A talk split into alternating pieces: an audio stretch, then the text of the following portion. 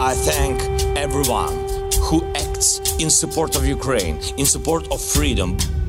Так сегодня и так будет всегда. Спасибо. We need serious negotiations for peace based on the principles of the United Nations.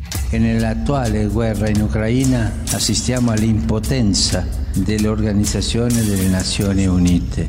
We must commit now to be in this fight for the long haul. We must remain unified today and tomorrow and the day after. Viva! Seja novamente bem-vindo ao Bloco de Leste. Este é o podcast semanal do Expresso dedicado à guerra na Ucrânia. Aqui, todas as semanas, olhamos para o que de mais relevante está a passar no conflito no leste da Europa. Procuramos ir além da espuma dos dias e ajudar os ouvintes a navegar no nevoeiro da informação que nos chega em permanência sobre a maior guerra na Europa desde a Segunda Guerra Mundial. Nesta nova temporada do Bloco de Leste, eu conto com a ajuda de duas das maiores especialistas neste conflito que nos habituámos a ler, ver e ouvir ao longo deste tempo. Elas são a Lívia Franco e a Sandra Fernandes, ambas investigadoras e professoras universitárias que estão comigo de forma alternada. Hoje, neste primeiro programa de 2023, eu tenho a Lívia Franco, da Universidade Católica, e vamos aproveitar o facto de ser o primeiro podcast dedicado à guerra deste ano para olharmos para o recente encontro entre Vladimir Putin e Xi Jinping. Venha daí. В наступающем году интенсивные двухсторонние обмены продолжатся. Не сомневаюсь, что и мы найдем с вами возможность встретиться лично. Ждем вас, уважаемый господин председатель, дорогой друг, ждем вас весной следующего года с государственным визитом в Москву. Leia o Expresso em primeira mão, onde quer que esteja. Assine o Expresso Digital e tenha acesso a todos os conteúdos exclusivos e leitura antecipada do semanário às 23 horas de quinta-feira. Apenas 1,35€ por semana, durante dois anos. Todas as vantagens em expresso.pt barra assinatura digital. Expresso. Liberdade para pensar. Viva uh, Lívia, bom ano. Uh, seja bem-vinda a este primeiro programa de 2023. O som que ouvimos no início deste episódio reporta uh, ao encontro uh, dos últimos dias entre Vladimir uh, Putin e o líder da China, Xi Jinping, um encontro à distância, portanto, uma reunião realizada por métodos remotos. o que assistimos é uma parte apenas da conversa, os minutos iniciais, se quisermos, sobretudo com as declarações de Vladimir Putin, e depois seguiu-se o encontro à porta fechada. Numa altura em que Putin e o seu regime parecem cada vez mais isolados internacionalmente, é importante olharmos para as relações entre estes dois grandes países e estes dois líderes, o que pensam um do outro, como se vêem, quais os interesses em comum, o que os aproxima e afasta. Um, o que é que devemos tirar deste uh, encontro? O que é que acha que é mais relevante? Olá, Martim, uh, bom ano também. Uh, acho que este é um tema bom para começarmos o ano, porque é um tema que nos obriga também a, a focar no futuro, não é? E, e, e como é que estas relações sino-russas de facto se vão desenvolvendo, sendo que este é um dos eixos fundamentais da, da atualidade internacional. Uhum. Um, pois, eu acho que, enfim, o que importa antes de mais fazer é talvez uma leitura mais imediata sobre a importância deste encontro, que é um encontro, digamos, virtual, não é? Uhum. Mas que precisamente ele acontece porque quer antes de mais marcar a agenda e quer marcar a agenda num momento relevante para ambos os lados, para Moscovo e para Pequim, para as lideranças de Putin e para a liderança de Xi Jinping.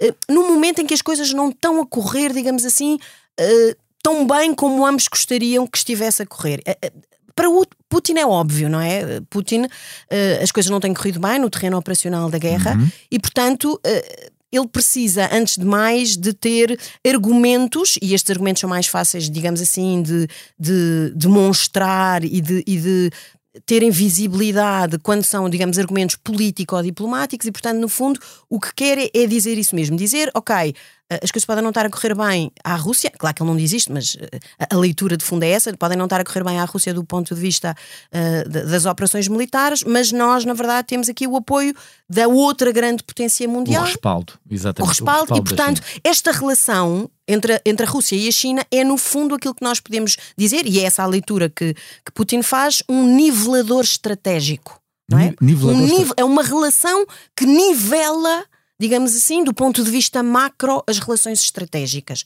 Portanto, digamos, o, o, para, para fazer o contrapeso ao Ocidente, a relação com capacidade de fazer, de nivelar, uh, digamos assim, o equilíbrio mundial é exatamente a relação uh, que a Rússia estabelece e, e, com a China e que a China obviamente tem desenvolvido. Mas, mas, mas de qualquer maneira, por exemplo, uh, nós assistimos, do que sabemos desse encontro, a um convite de Vladimir Putin para que Xi uh, se desloque a Moscovo, alguns na primavera uh, deste ano, mas o líder chinês não se comprometeu. Não se comprometeu e, absolutamente, e, portanto, não é?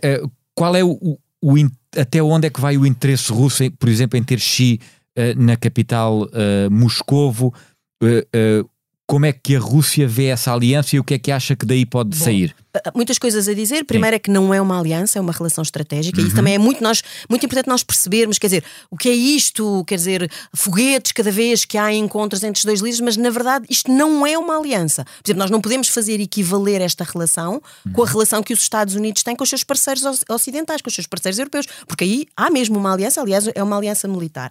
Um, é muito importante, estas visitas são muito importantes. E, e, aliás, importa dizer, contextualizar que este convite decorre de uma tradição que acontece anualmente desde pelo menos 2012. Portanto, todos os anos desde 2012 uhum. e, e, com maior relevância, digamos assim, político-estratégica desde 2014, dos acontecimentos, eh, enfim, relativos à, à Crimeia e depois já ao, ao Donbass, que alternadamente os dois líderes se visitam mutuamente. Aliás, nós vemos que em 2022 a, a visita que aconteceu foi exatamente Putin ir a Pequim.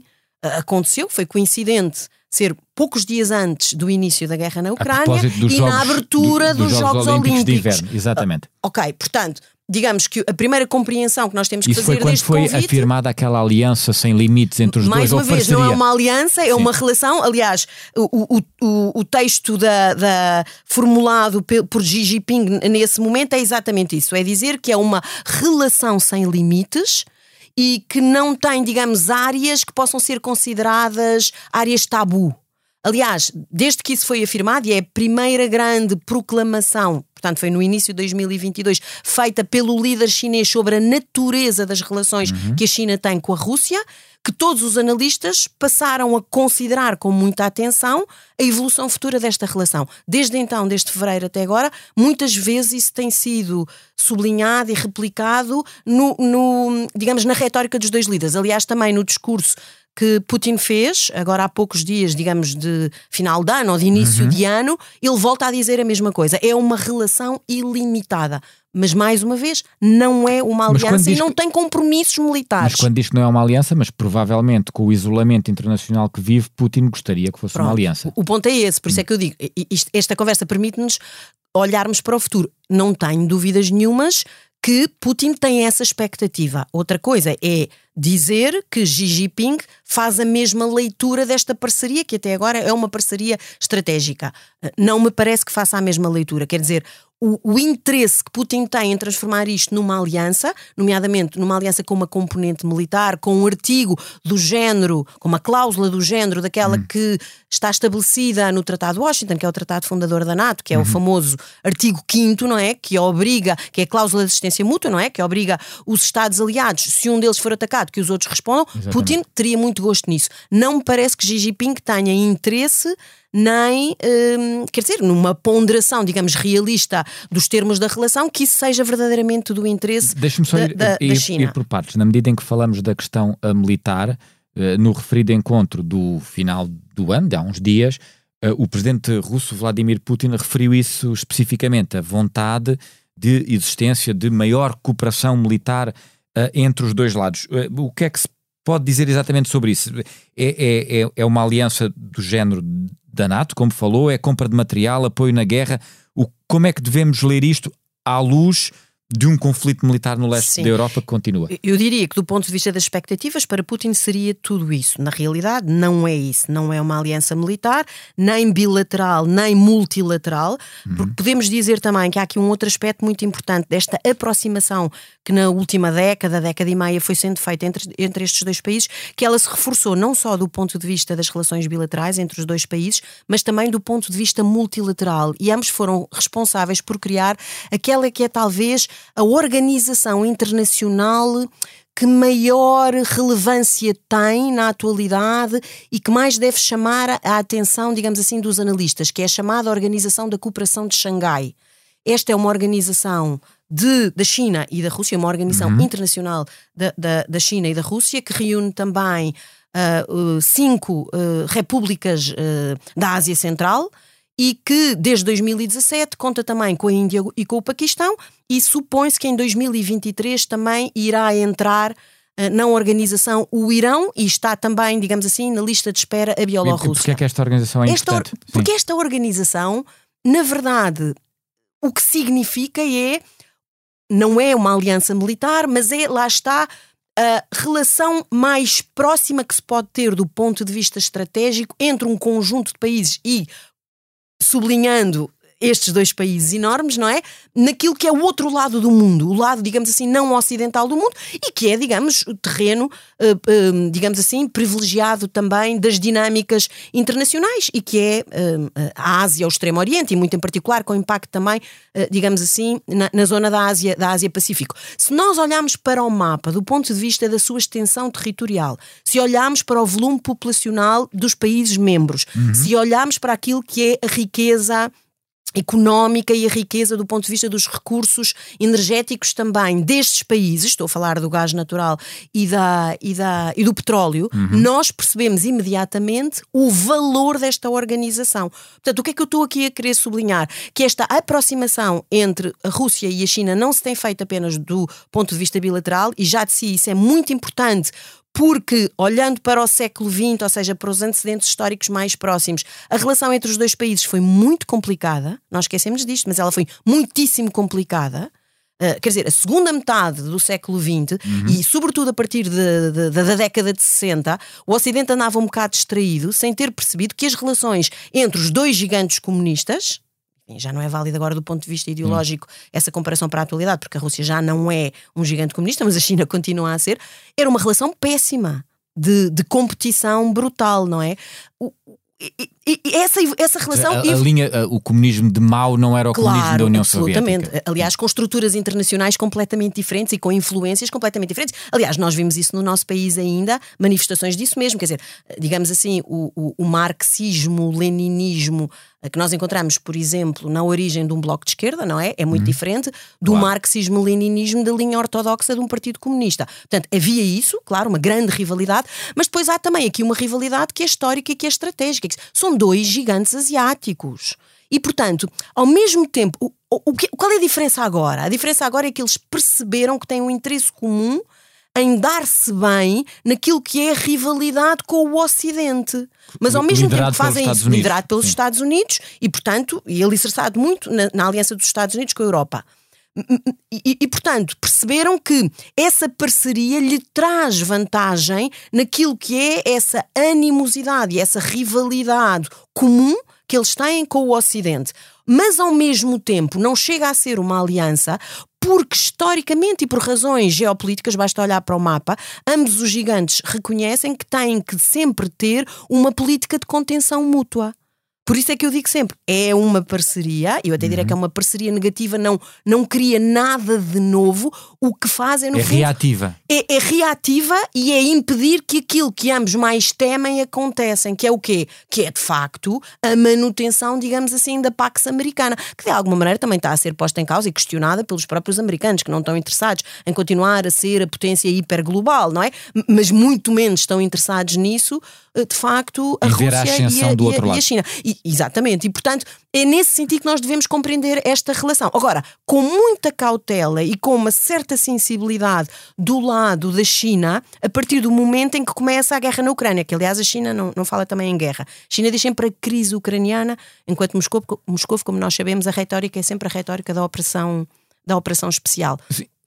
Deixe-me, eh, quando falou aí, por exemplo, nas relações tensas ao longo do século XX, eu pego uma vez mais numa das frases de Putin uh, no encontro dos últimos dias, em que ele afirmava que as relações entre os dois países são hoje as melhores uh, da história. Isto é mais um, um, um wishful thinking, uma proclamação de desejo, ou, ou de facto hoje, hoje em dia estão num nível que não estiveram noutros momentos sim, da história? Sim, é, é, é, é um facto real. Aliás, os dados empíricos mostram uh, mesmo isso, de alguma maneira, essa rivalidade histórica. Bem, do ponto de vista ideológico, eu não posso dizer que está resolvida, mas em parte a implosão da União Soviética ajudou a resolver essa questão uh, ideológica.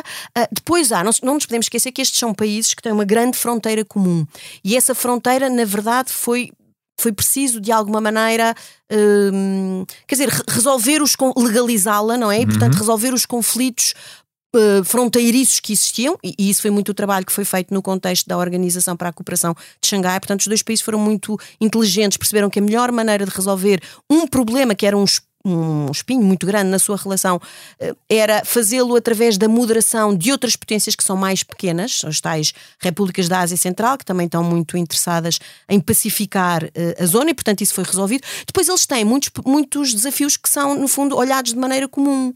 Eh, quer dizer, são, no fundo, são grandes países de grande extensão territorial com uma grande composição étnica. Portanto, tudo o que tem a ver com uh, uh, radicalismos, com separatismos, com terrorismos, são coisas que uh, tanto Moscovo como Pequim veem como o, o, digamos assim, o, os inimigos a controlar. Ou seja, por exemplo, quando a Rússia apoia a China na questão de Taiwan, também está a olhar para dentro, para si própria. Claro, e, e, e antes disso, quando a Rússia apoia, apoia a China na questão dos iogures, uhum. não é? Está à espera que a Rússia, que a China apoie a Rússia na questão de todos os movimentos separatistas que possam aparecer ou ter, no fundo, uma maior manifestação dentro da própria Federação há, Russa. Há um ponto, há, há um ponto que. Uh, uh que eu, sobre o qual eu sei que tem pensamento e que eu gostava de o trazer para aqui, que é sobre uh, até que ponto é que a relação entre os dois no século XXI é ou não uma relação uh,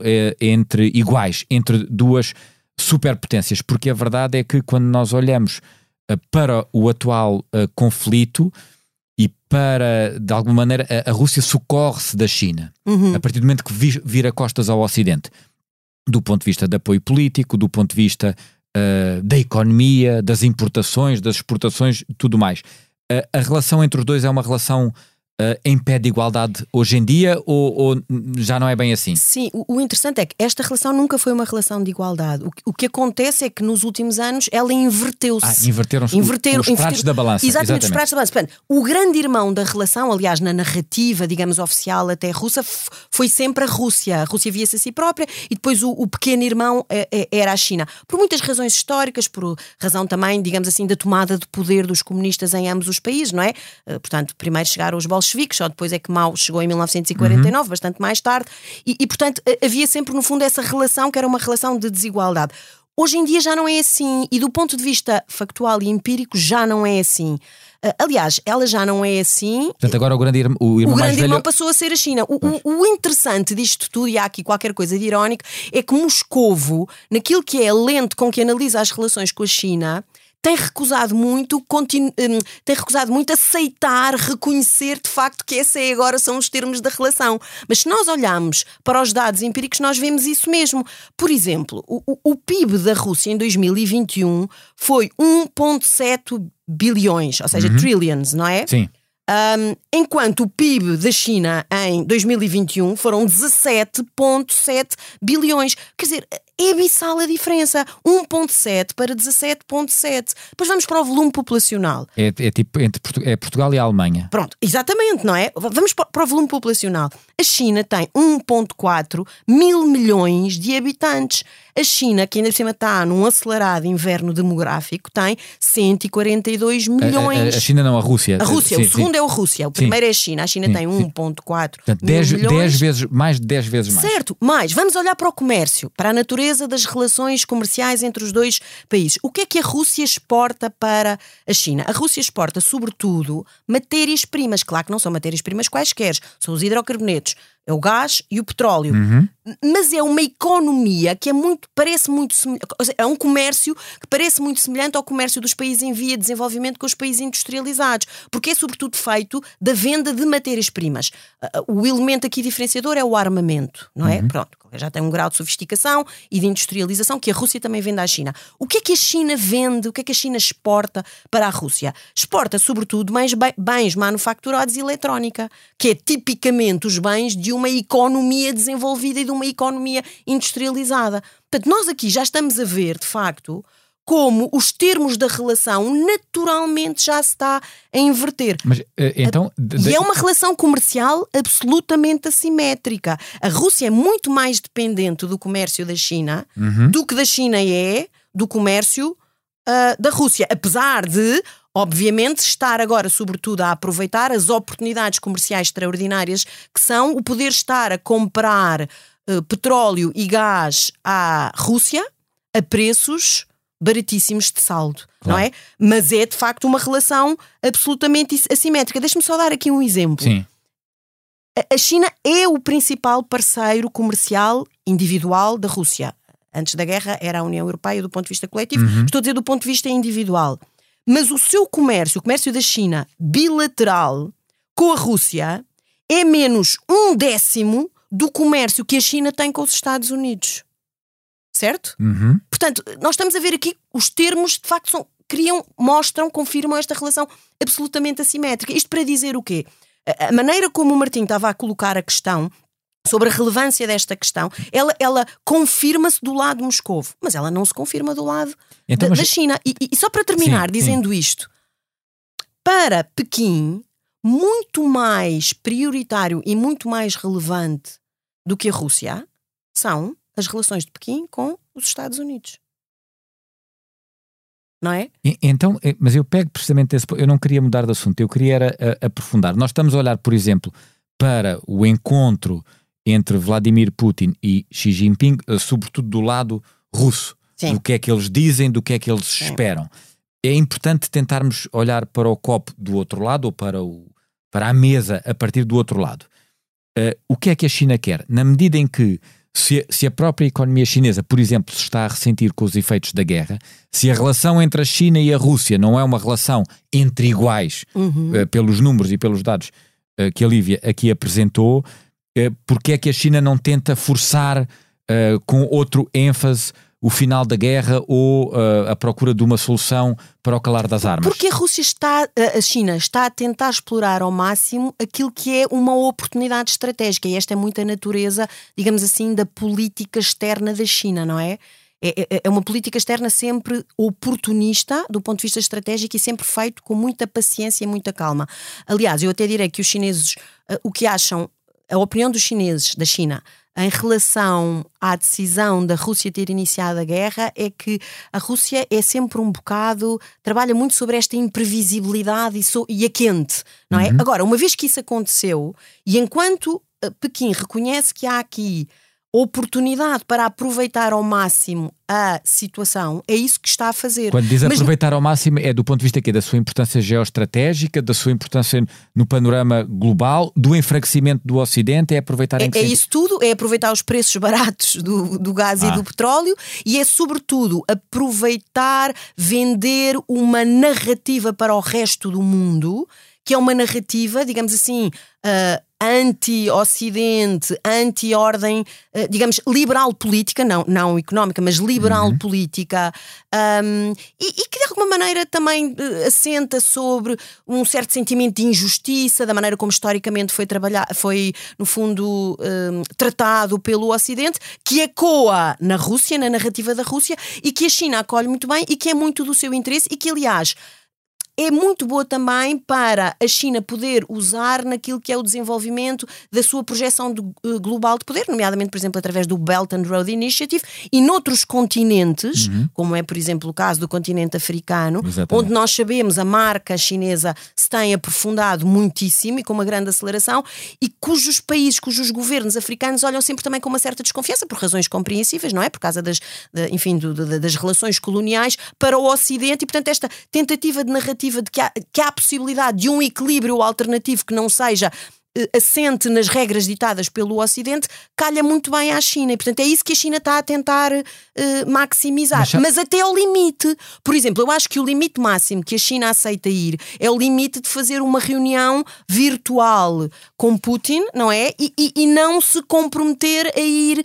a Moscovo em 2023, na primavera, porque não sabe se isso lhe vai interessar ou não. No limite poderia ser ela própria alvo de sanções ou algo do Exatamente. género. E isso é uma coisa que não quer, como também não quer pôr em causa, ou não quer pôr, digamos, num patamar da possibilidade de um conflito quente, as relações estratégicas com os Estados Unidos. E isso, isso, no fundo, tem a ver com aquilo que eu acabei de dizer. Quer dizer, as relações da China com os Estados Unidos são prioritárias nas relações da China com uh, a Rússia, não é? E, portanto, é, é sempre mais pesado aquilo que é a ponderação, ok, e como é que isto vai afetar mas, a nossa sabe, relação com o mas, Ocidente? Mas tudo aquilo que me, que me, está a dizer e que está a dizer aos nossos ouvintes me levam a, a perguntar uh, uma coisa que, seria a última pergunta uh, uh, do programa, mas que parece a consequência lógica e normal do que está a dizer. É que mais pela força, mais do que pela força das armas, uhum. a solução para o conflito pode estar na China pender mais para um sim, lado ou para o outro. Sim, e, e, portanto, aliás, eh, juro que foi o Macron que ainda esta semana também mais do que haver mais, mesmo. mais drone ou mais E ela tem essa capacidade, e ela tem essa, quer dizer, eh, eh, tem uma grande alavancagem para influenciar a Rússia. Mas essa alavancagem só será usada no momento em que a China, na sua ponderação, decidir que a paz, que o fim da guerra na Ucrânia para si será melhor do que aquilo que está a acontecer neste momento. E por enquanto o que está a acontecer neste momento é criar uma série de oportunidades que a China reconhece que são oportunidades que a, que a China ainda está a explorar e está a ganhar. E, portanto, em última instância, só usará essa sua capacidade de influenciar no momento em que chegar à conclusão de facto, que isso já não é do seu interesse. Isto não quer dizer, uhum. eu acho que é muito importante uhum. dizer isto, sublinhar, isso não quer dizer que Moscou vai agir de acordo com aquilo que é, digamos assim, a opinião e o interesse da China. Porque isso é a tal imprevisibilidade. E, e outra coisa, e tem a ver com o facto que nós acabámos de dizer, que é Moscou continua a olhar para esta relação como Moscou tanto ou no mesmo nível ou ainda até num nível superior ao da China. E porquê? Porque também há aqui um elemento que faz a diferença. Apesar de tudo, do ponto de vista uh, estratégico nuclear, a Rússia ainda tem uma superioridade que a China não tem. Portanto, eu digamos, esse é o único elemento diferenciador desta relação. Em tudo mais, a China está à frente, a China é uma Aliás, potência é muito curioso global, um mas a Rússia tem capacidade estratégica nuclear que a China não tem. E, aliás, já depois do não verão, uma declaração decisiva da China é precisamente alertando para como a questão nuclear ou do uso ou da ameaça nuclear não deve estar em cima da mesa neste conflito. Provavelmente tem que ver exatamente Sim. com aquilo que está a dizer. Sim, oh, Martim, gostaria de, de juntar isto. É, enquanto este estudo está a acontecer e todas as atenções estão concentradas na, na história da guerra, eh, para Xi Jinping, que começou mal o seu terceiro mandato, isto é bom. Porque assim, se nós olharmos com atenção e focarmos o nosso olhar sobre aquilo que está a passar na China, agora com a história do Covid, não é? Uhum. Com a nova vaga, com o finalmente ter abandonado a política de Covid zero, com o preço que isso teve do ponto de vista económico e, extraordinariamente, com manifestações populares contra as autoridades, que é uma coisa nunca vista na história da desde, Rússia comunista, de, não é? Da de, de, China, desde Tiananmen, sim. desde, não, não, e sim, desde Tiananmen, não é? Que foi agora em sim, novembro, não é? claro. é? Isto é extraordinário, quer dizer, para quem está a olhar, há coisas que podem estar aqui a mexer dentro da própria China. E enquanto a guerra da Ucrânia ajudar a, a, a digamos assim, a, a levar a atenção para a Ucrânia e não para a China e para aquilo que se passa internamente dentro da China, Xi Jinping fica encantado. Por isso é que ele está interessadíssimo, esteve interessadíssimo em manter, por exemplo, esta reunião a nível virtual. Assim não se fala do que se está a passar. Os jornais, durante alguns dias, não falam daquilo uhum. que se está a passar dentro da, da, da China, não é? E falam sobre esta reunião, ai ai ai, lá estão outra vez esses dois a reunir-se e o que é que isto significa para o Ocidente. E portanto, enquanto isto for uma situação win-win, não é? Vantajosa. Vantajosa para, para, os dois lados e, em particular, para o lado de Pequim, encantado, é isto que Xi Jinping vai, vai manter. Insisto outra vez, isso não quer dizer que Xi Jinping seja capaz de dizer a Putin o que é que ele vai ou não vai fazer. Nós também, tendo, atentando naquilo que foi o, o discurso de fim de ano de Putin, nós sabemos parece que a sua resolução é continuar a guerra em 2023, não é? Claro que será uma guerra muito mais difícil se não tiver, digamos assim, este apoio, que não é um apoio oficial nem declarado, da China. Será muito mais uh, difícil. Mas, uh, mesmo que não o tenha, provavelmente continuará, não é? Não sabemos exatamente em que termos, mas provavelmente uh, continuará. Muito obrigado. Uh, terminamos aqui com uma nota não muito otimista, mas a realidade geopolítica é, é, é, o que é. Para 2023. É verdade. Obrigado, Lívia. Nós ficamos por aqui com mais este episódio do Bloco de Leste. Voltamos para a semana, já depois do Expresso ter assinalado os 50 anos de vida esta sexta-feira.